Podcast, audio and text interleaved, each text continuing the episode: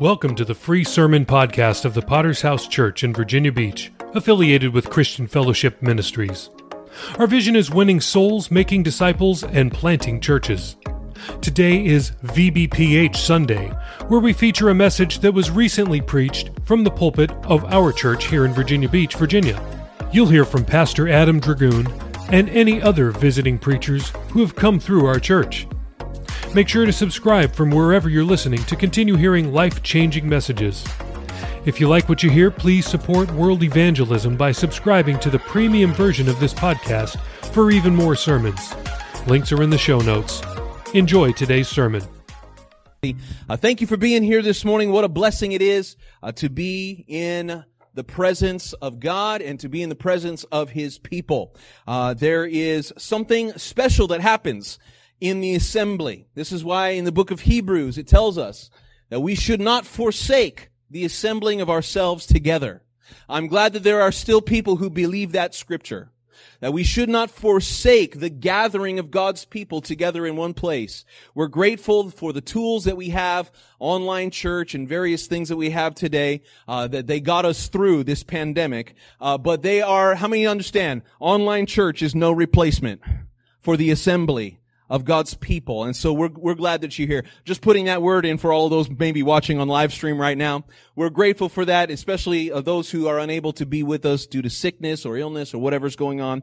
Uh, but there is nothing that can replace the assembly of God's people. We are so glad that you're here to be a part of it uh, this morning. Let's open up our Bibles together to the book of Leviticus and chapter 16. Leviticus chapter 16.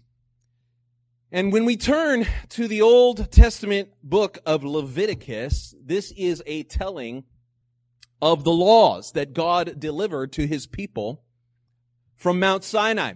Leviticus, the, the, the word or the name of this book comes from the root word of the Levites, which is the tribe of Israel that was called to the priesthood.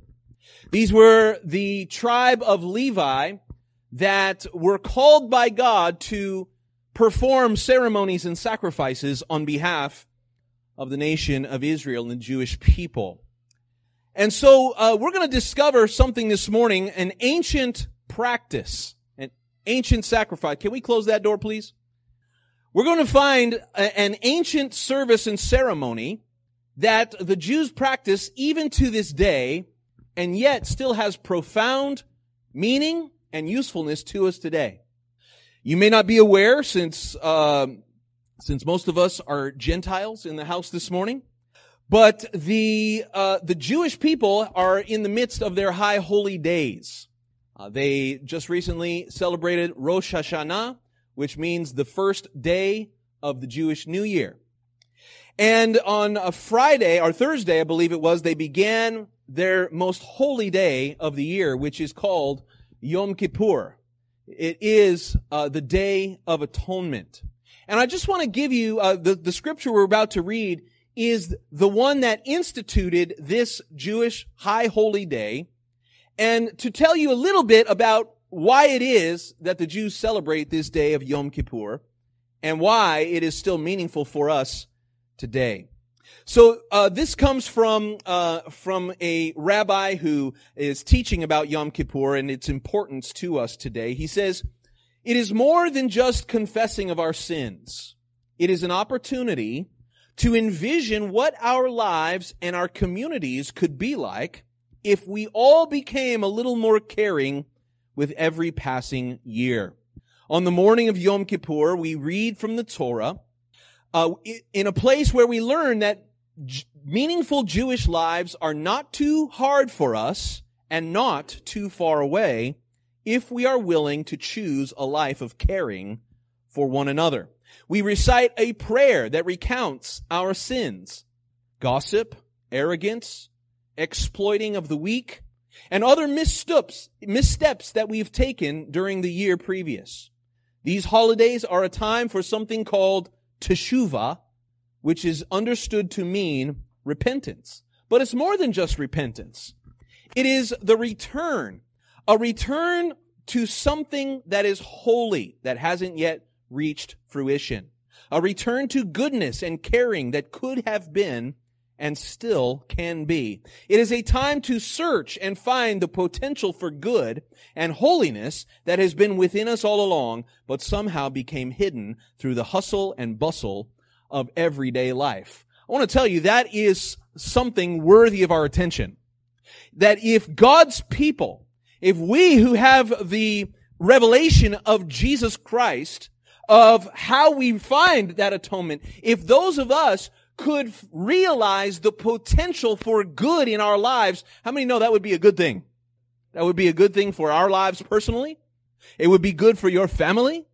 It would be good for a church or a community, a city, a state, and a nation. And so this is a message I've titled, Afflict Your Soul, Not Your Body. Why Yom Kippur still matters. And we're going to read this scripture, Leviticus chapter 16, verses 29 and 30. Read with me this morning. This shall be a statute forever for you. In the seventh month, on the tenth day of the month, you shall afflict your souls and do no work at all, whether a native of your own country or a stranger who dwells among you. For on that day, the priest shall make atonement for you to cleanse you that you may be clean from all your sins before the Lord. Afflict your soul, not your body. Let's pray. Father, we come by the blood of Jesus. We thank you for the Spirit of the living God. We thank you for atonement by the blood of Jesus this morning, not by bulls and goats and turtle doves, God, the sacrifices of the Old Testament, which all pointed forward to the ultimate sacrifice that you gave on the cross, your son, Jesus Christ. Lord, that we would all find this atonement today. Lord, not just so that we can be more religious and be more faithful to the, the religious services, but God, that our hearts could be clean this morning, that our lives would reflect your glory.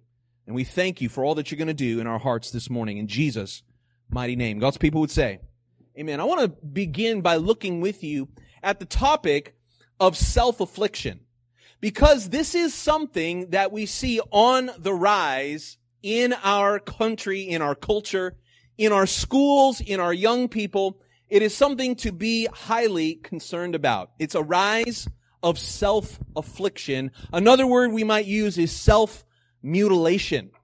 It is a strange phenomenon that is happening uh, in the last, perhaps we could say, 20 to 30 years. Now that we, uh, as a society, I believe we are in a post-Christian era. It hurts my soul to say that. But here we are in a, in a world, in a, in a culture that has, for the most part, rejected God, rejected His principle, rejected uh, Him in the schools, rejected Him in our marriages, rejected Him in our homes, and this is the culture that we're living in, like it or not. And as a result, as our culture has turned away from God, it is not that we turn to nothing. It is not that we simply become less religious and less affiliated with church and less uh, a spiritual. No, actually, we uh, when we turn from God, we always turn to something else. There is no such thing as an atheist. And what I mean by that is that yes, of course, there's lots of people who would say, I don't believe in God. But what I mean by that is that when you turn from God, you will always turn to something else.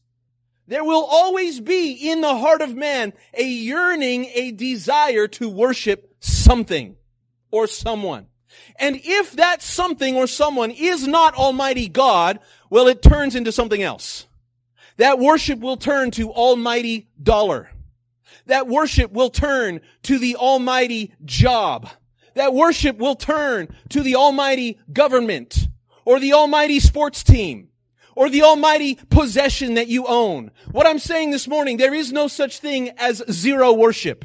You will worship somebody. And as our culture is turning its face away from God more and more, the thing that uh, that is amazing to me to see is a rise in self-mutilation. It is the, it is the popularity uh, I was amazed. Um, where was it? I was with uh, Pastor uh, uh, Pastor Patrick Johnson when he was here a few weeks ago, and we were driving on a Saturday uh, through through the mall parking lot over here at Lynnhaven. Uh, not not the mall, but that little that little sh- shopping center uh, next to the mall. And uh, and so we were driving and we were wanting to stop by the music store there. And uh, as we're driving, we see this massive line of people uh, that's lined up on the sidewalk. What's what's going on here? What's... And it turns out that it was a tattoo parlor. And there had to be a hundred people lined up in front of the tattoo parlor. Uh, I don't know if they had some kind of promotion going on, but I want to tell you uh, that that that's a popular place. People are lining up and paying big bucks to put prints on their skin and to experience the pain of receiving a tattoo. Not, not just that, but uh, piercings, uh, body modifications, uh, people doing all manner. And listen, I'm not, I'm not uh, condemning you uh, if you've uh, gotten a tattoo this morning, but th- there is amazing to me this incredible rise of uh, body modifications and self mutilation. And one thing that you cannot deny, it's one thing if you're just trying to decorate yourself, but for many people, the desire to get a tattoo or to pierce yourself through many times is more than just this. There is many times a deep emotional connection to feeling the pain and experiencing that and finding many times a deep spiritual release in that. So this is something curious about the sinful human heart. That when we feel pain and anguish, depression and stress, there is actually something attractive about that to our sinful nature. Now there is a very clear prohibition in the Word of God against self-mutilation and harming your body. I want to read these scriptures to you. Deuteronomy 14 verse 1. You are the people of the Lord your God, so never cut yourself. Leviticus 19:28 Do not cut your bodies. Do not mark your skin with tattoos. I am the Lord. Leviticus 21:5 The priests must not shave their heads or trim their beards or cut their bodies. Jeremiah 16:6 6, both the great and lowly will die in the land. No one will bury them or mourn for them. Their friends will not cut themselves in sorrow or shave their heads in sadness. And so this is something interesting. When the Bible gives a prohibition against something, it means that there is a tendency for us to do those things. Right? The, otherwise the Bible wouldn't tell us to stay away from those things right? So, uh, the Ten Commandments, for example, when God says you shall not murder, why does he have to say that? Because you get ticked off at people in, in, in traffic and you want to murder them. Okay? And so because there is that sinful tendency, God has to say, don't do that. When God says, do not commit adultery, that's because, guess what? Uh, we, uh, there is a tendency in sinful human nature to stray and to be unfaithful. And so God has to say, don't do that. And in the same way, if we find a prohibition in the Word of God against cutting ourselves, that somewhere deep down in the heart of man is a tendency to want to cut ourselves. And my question is, where does it come from? Why do we have that in our sinful nature? And so, uh, this is more than just tattoos and body piercing and self-mutilation because this can express itself in other ways as well. Now, there might be people who would never visit a tattoo parlor, but they are more than willing to punish themselves emotionally. In fact, the Hebrew word, when it says that do not cut yourselves, the Hebrew word is gadad, and that word means literally to separate. Some people, how many know, will, will uh, when when they feel this emotional trauma and stress, have a tendency to do what? To separate themselves. They view it, uh, I, I'm not worthy enough to be around other people. This plays out with church members many times that when we find ourselves guilty or full, filled with shame or unbelief, uh, it's not that you know uh, that you're going to throw your Bible in the trash and become a pagan overnight. But what it is is that many people will say, "I don't deserve to be in the house of God, so I'm going to punish myself by staying at home." I'm not going to be in the assembly with other people. I'm going to separate myself. I'm going to separate from those who love and care about me. This can happen in families. When you have uh, children who are raised in the house of God, knowing what's right and wrong, and when they begin to sow their wild oats in the world, and all of a sudden don't want to talk to mom and dad like they used to. And this is what that is. It's a separation. It's uh, the, the very people who, who care about you most begin to be separated from them. It is in many ways a self, a harm. People begin to run into isolation. There are good and godly people in the church who, because they feel unworthy, because of some perceived sin in their heart, that they're, uh, they're running away from ministry, running away from outreach, running away from doing the very things that God has called you to do. I know people who don't want to go to conference because of this. Because in their heart they don't believe that they are worthy of it. There are many uh, things that we turn to in times that we feel this desire to self-harm. If not to tattoos or body piercings, some people will turn to uh, to destructive behaviors, drugs and alcohol, pornography and pills.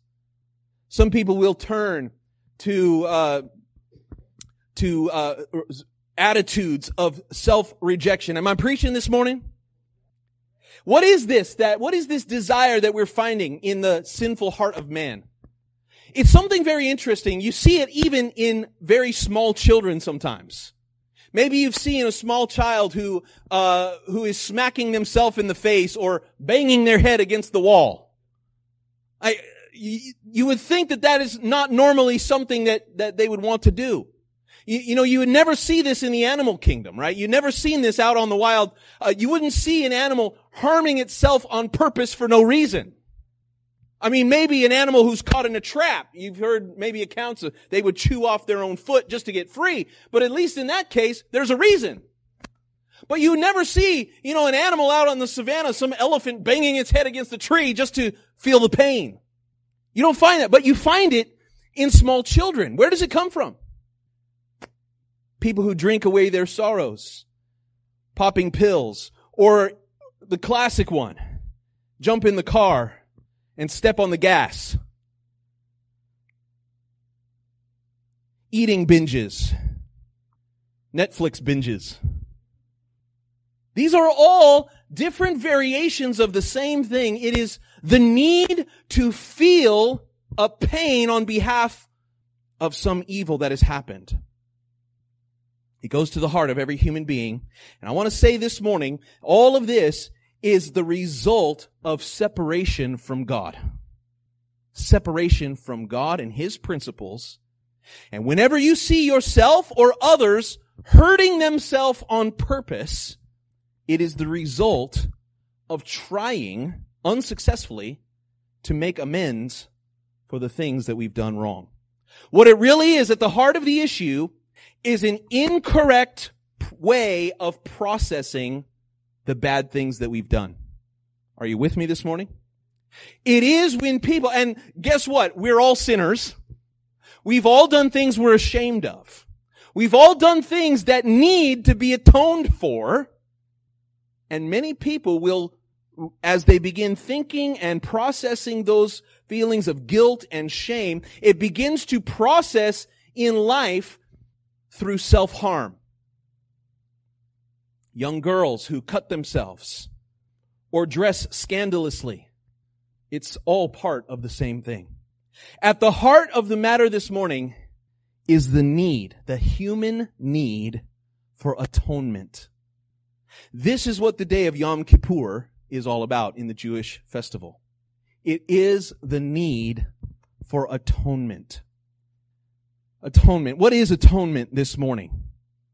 It is, uh, according to the dictionary, a reparation for a wrong or injury. My favorite definition of atonement is when we take the word and break it into two pieces. To be atoned means to be made at one. At one with. In other words, um, if there is some person, some individual that you have sinned against or has sinned against you, that there is, uh, as a result of sin, there is separation, right? Right? So if I, if I came down here in the front row and I said, hey, Paul, and I slapped him in the face, uh, there would be a separation in our relationship. Am I right? You would not be happy with me, and I would feel the guilt and shame for hurting you and your fe- feelings, right? And so I might, uh, I might process that as, okay, I'm just not going to talk to Paul anymore, and he's not going to talk to me. There is separation. This is what happens every time we sin against God, right? Every time you lie, every time you uh, abuse people, every time you abuse yourself, right? There becomes there there as a result there's a separation with God. And so atonement says that we have to go through a process in order to once again come back together. Right? This is conflict resolution. That at some point I'm going to have to humble myself and say, you know, Paul, I'm really sorry, man. I was an idiot. Can you please forgive me? Oh, that was so nice. And our relationship can once again be made one. Atonement means to be made one with. And this, this is where we find hope and healing this morning. In the pagan world, there is all kinds of ceremonies and, and painful uh, situations that people can go through. But the problem with this, this earthly view of atonement is that it's, it's very superficial. This was the problem of the sacrificial system of the Old Testament in the book of uh, Leviticus and Deuteronomy. And God gave his people a way to atone for their sins a system of sacrifices. He said for poor people, you know, you can, you can, uh, uh, you can buy a couple of, uh, of birds, some pigeons. And uh, so that was available. Uh, pigeons are, are very cheap. You could catch them yourself. Uh, but then you could take them to the priest, and the priest is going to kill those pigeons on your behalf. And it was a way, because the blood was shed, to atone or cover for your sins. If you could afford a higher sacrifice, for some people, that would be a goat or a lamb or perhaps even a bull, a large sacrifice, something expensive. And especially if you were a person who had lots of sins, you would have to be visiting the temple very often in order so that uh, and the way that those sacrifices would happen is that uh, the priest is the one who would who would make the sacrifice but as as the, the death is happening they would uh, for example, if, if, if it's a sheep, you would bring your sheep to the, the temple. The priests would prepare it and cleanse it and do all of that. Uh, the priests are actually the one who would take the knife and kill the sacrifice. But as the sheep was dying, you would have your hand on its head. And you would be feeling the life leave the body of that innocent little lamb. And what that is, uh, what that is, is a transference. You are putting your sins onto the body of that innocent lamb, and the blood of that innocent animal was being symbolically transferred onto your account. This is the system that God gave. But, you know, the problem with that is that day after day, week after week, month after month, the blood is flowing through the temple. And it was only a temporary feeling. It was only intended to be a stopgap. This is what the day of Yom Kippur was pointing toward one day. In our scripture, verse 29, this statute, this day shall be a statute forever for you. In the seventh month, on the tenth day of the month, you shall afflict your soul and do no work at all. Now, this is something very interesting this morning. God is using the holiday of the Day of Atonement. This is traditionally the day, the only day of the year, that the high priest of Israel would prepare himself, would fast and, and uh, do all of these ceremonial rituals and cleansing. And this is the only day of the year that the priest would enter into the most holy place of the temple of God. For every other day of the year, it was an empty place. It was a holy, set apart place behind a curtain that no one was to enter into.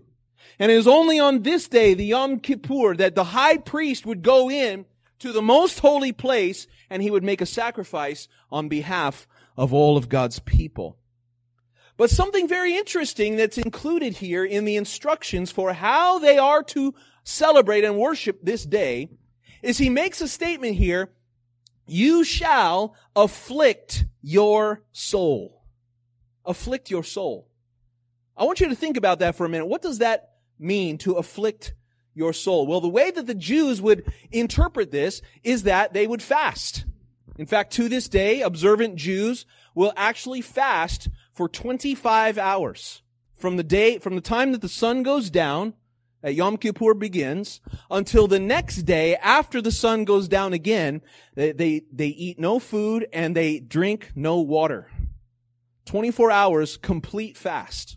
Unless, of course, sick or pregnant. Uh, you know, they make some exceptions. But for the day of Yom Kippur, if you went to Israel, the modern day Israel today, you would find on, on that day that just happened last week, you would find everything shut down.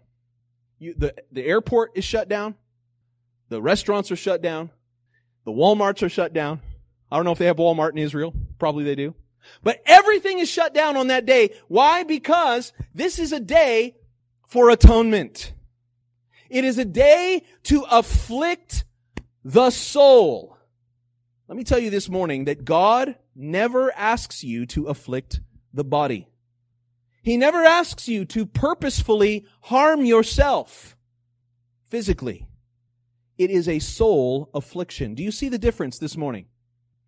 The difference between what we're seeing in our culture, the pagan practice of harming your body and, and, and uh, opening wounds, both physical and emotional, versus the affliction of soul. This is something that we have to be familiar with. This is what Jesus spoke about when he said, uh, follow me, take up your cross daily. Now, when Jesus said, take up your cross daily and follow me, he wasn't being literal. He wasn't saying, you know, go be crucified every day. He was saying, if you're going to follow me, you're going to have to keep your flesh under control. That is a soul affliction, not a body affliction. The Jews do this on the day of Yom Kippur, a solemn day of fasting and prayer where the only thing that they do is attend the synagogue services. They afflict their souls, not their body. Listen to what verse 30 of our scripture says. For on that day, the priest shall make atonement for you. In other words, the atonement is not something for you to do. It is something for you to receive. The atonement is not for us to be involved in. He says, you simply afflict your soul, pray and fast, seek the Lord, and that atonement will be made on your behalf. The way that we afflict our soul this morning, if, if we are attempting to afflict ourselves or pay the price for our own sins, it only brings greater harm. It only brings greater division and separation from God. It only hurts us more. But if we would afflict our soul through repentance and humility, if we would ask the Lord to atone our sins for us, I want to tell you, we will find a much better result. So let's close by looking at effective atonement. As believers in Christ, we have a new promise, don't we? We have a new covenant we have a New Testament. We have a new way of receiving a permanent at-one-ment from the Lord. And that is through Jesus Christ. All of the systems of, of ceremony, all of the sacrifices uh, that God provided to his people, the Jewish people, the day of Yom Kippur, the day of the high priest going into the most holy place, all of that was pointing towards something new. When Jesus showed up on the earth, they thought he would be a revolutionary. They thought he would overthrow the Roman government. They thought that he would uh, bring uh, freedom, uh, political freedom to the Jewish people so that they would rise once again and overtake their captors. They, they had lots of ideas of who the Messiah would be. That's the second coming, not the first one. But when Jesus came to the earth, he did not come to overthrow and conquer the world. He came to bring atonement at one with God. This is what our scripture says. First Titus, oh sorry, Titus chapter 2 verse 12, teaching us that denying ungodliness and worldly lusts, that we should live soberly, righteously, and godly in the present age. How can you do that? The truth is that uh, nobody has the strength to live righteously and soberly in our own strength. Right? Have you tried doing that without God? Doesn't work too well. Romans 6, 12, uh, the apostle Paul says, do not let sin reign in your mortal body, that you should obey it in its lusts. You know, that's really hard to do. Do not let sin have control over you. Romans 8, 13, if you live according to the flesh, you will die. But if by the Spirit you put to death the deeds of the body, you will live. How does that happen, church? How can Paul put that expectation? How can he say, be ye perfect as your Father in heaven is perfect? Did you ever read that and get a little angry? Like, I can't be perfect, Lord. Don't you know who I am? And he knows that, doesn't he? How can he put that expectation in front of us? It's because he gave us a sacrifice. Again, verse 30 of our scripture, on that day, the priest shall make atonement for you to cleanse you, that you may be clean from all your sins before the Lord. I'm here to tell you that Christ is our great high priest in Hebrews 9 verse 11, says Christ has now become the high priest over all the good things that have come. Jesus became the high priest who did not come to sacrifice a bull or a goat or a sheep or a pigeon. He came to shed his own blood. To give himself as a sacrifice. Listen to again, Hebrews 9. With his own blood, not the blood of goats and calves, he entered the most holy place. What is that? That's the cross. For Once and for all time and secured our redemption forever. Under the old system, the blood of goats and bulls and ashes of a young cow could cleanse people's bodies from ceremonial impurity. Just think how much more the blood of Christ will purify our conscience from sinful deeds so that we can worship the living God. What Christ provided for us on the cross was more than just a religious image that we can observe on Sunday morning. The blood that was shed by Jesus is our atonement. Christ hung on the cross and the last words that he spoke are, it is finished. The word in the Aramaic language that he actually cried out was tetelestai. It is finished. It is done. The price has been paid. The work has been finished, accomplished. It has, there is nothing left for us to do. In other words, this morning, we all know, can we be honest? We all know that we're sinners. We all know that we're broken. We all know that without Christ, we deserve death and hell and the grave. Now you have two choices. You can either try to make up for your own sins through bodily affliction and ultimately end up in hell, paying the price for the things that you've done. Or, I have a better choice for you. you can afflict your soul this morning through humility, repentance, and seeking his face, Lord, have mercy on me, a sinner. And when you do that, the Bible says that God will take the sacrifice that was made for us on the cross and he will apply it to your account. He will atone for the things that you have done. Jesus didn't deserve to die. He lived a perfect life. He didn't deserve what he got. And as a result, you will receive something that you don't deserve. Forgiveness. Grace. You will be made one with the Lord. We will find ourselves joined together with Christ. This is the picture of why when you get saved, you, you experience a baptism in water. What that is, is a picture of, of, uh, you, the old life, the old version of you, the unsaved, the un, uh, unredeemed old man in Christ. That is what is, you're leaving behind in the waters of baptism. And as you come out from those waters, you are made anew. You are born again. It is a symbol, a sign of what's already occurred in our hearts that we come out fresh and new. Saved and atoned. A child of God, not the child of the devil.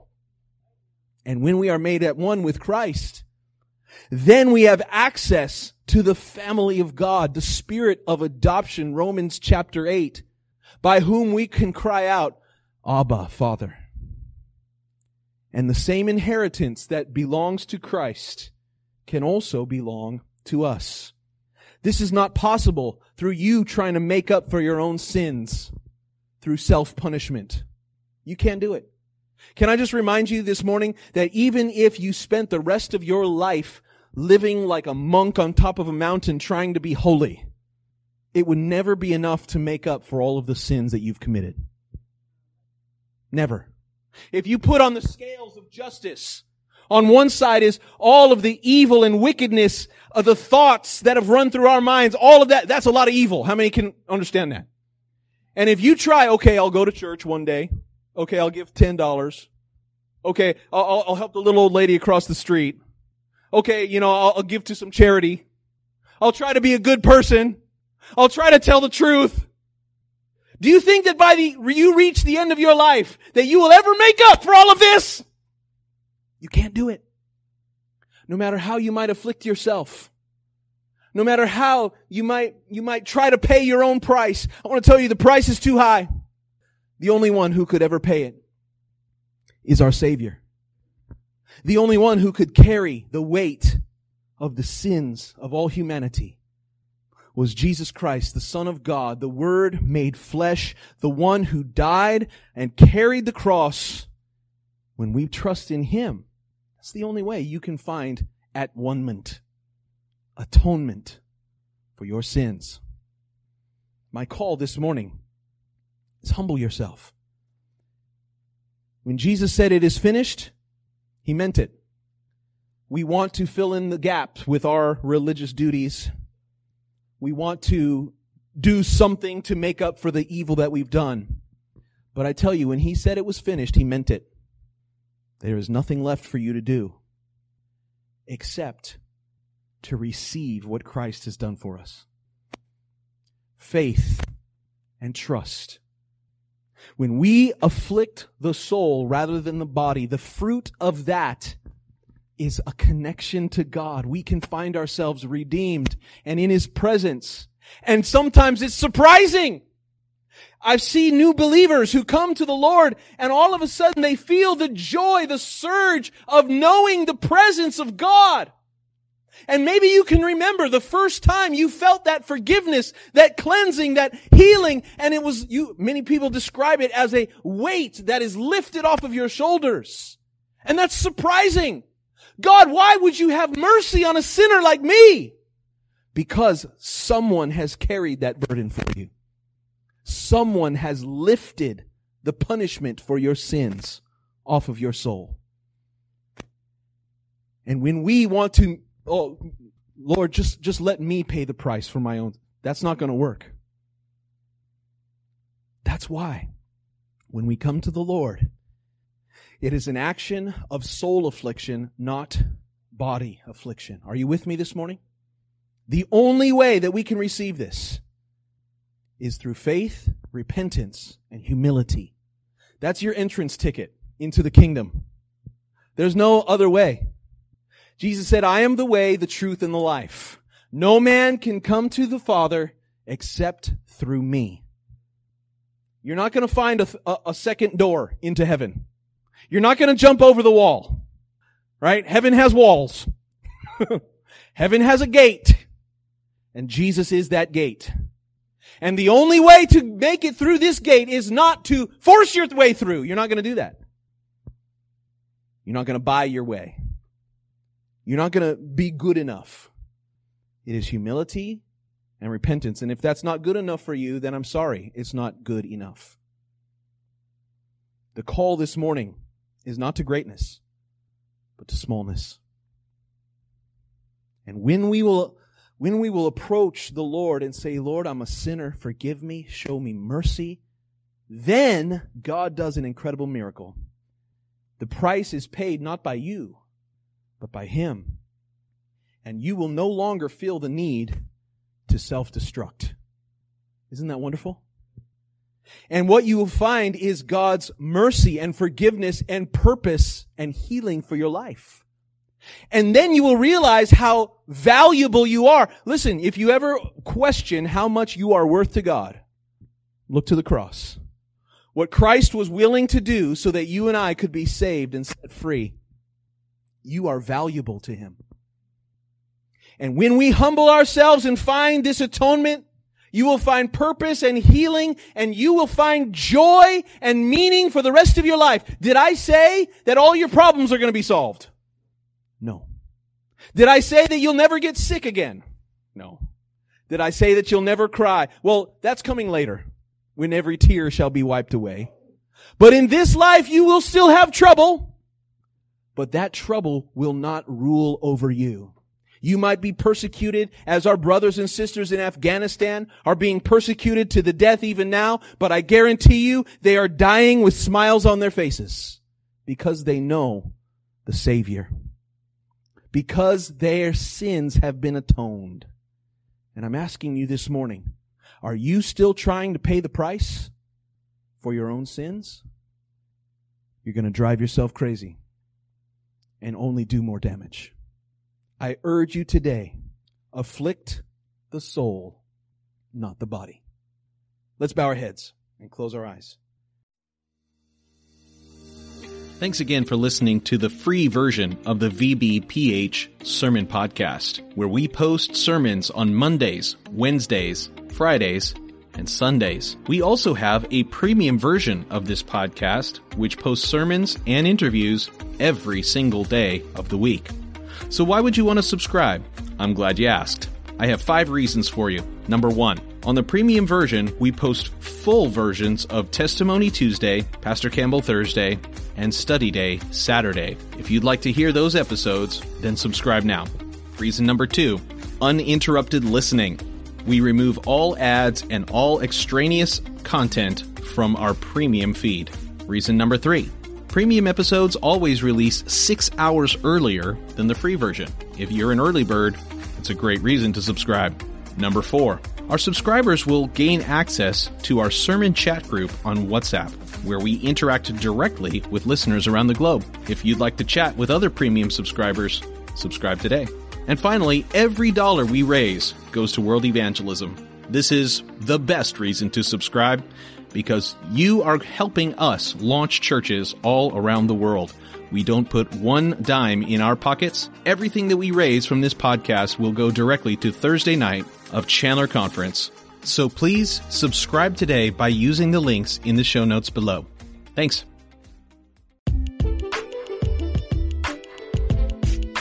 Thank you so much for listening to the sermon podcast of the Virginia Beach Potter's House Church. Were you blessed by today's message? Let us know. Please leave us a rating on Apple Podcast or on Podchaser. We'll be back next time with another life-changing word from heaven. God bless.